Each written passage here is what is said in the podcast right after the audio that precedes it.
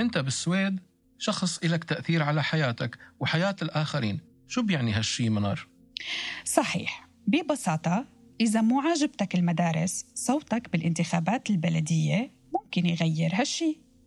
إذا مو عاجبتك المراكز الصحية صوتك كمان ممكن يغير هالشي. صوتك هون له دور.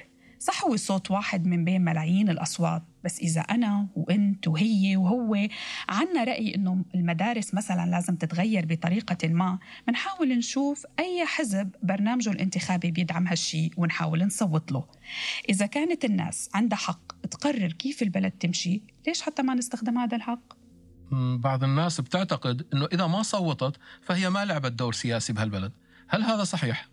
لا طبعا، عدم التصويت بيعني إنه أنت سمحت للأحزاب الأخرى تكسب أصوات أكثر وبالتالي برامجها الانتخابية هو اللي أو هي اللي رح تتنفذ.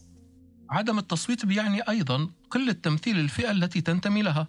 صحيح. شرط الديمقراطية أنه يكون عدد النساء المنتخبين قريب من نسبة النساء بالبلد. يعني بلد نصه نساء لكن بالبرلمان يوجد 10% نساء. هذا أمر بشكل تحدي للديمقراطية. هل لدينا مشكلة في التصويت وعدد المصوتين في السويد؟ نسبة التصويت بالإجمال عالية في السويد لكن هناك فئات محددة من المجتمع نسبة التصويت فيها قليلة منهم مثلا القادمين الجدد شو تأثير عدم مشاركة القادمين الجدد في الانتخابات؟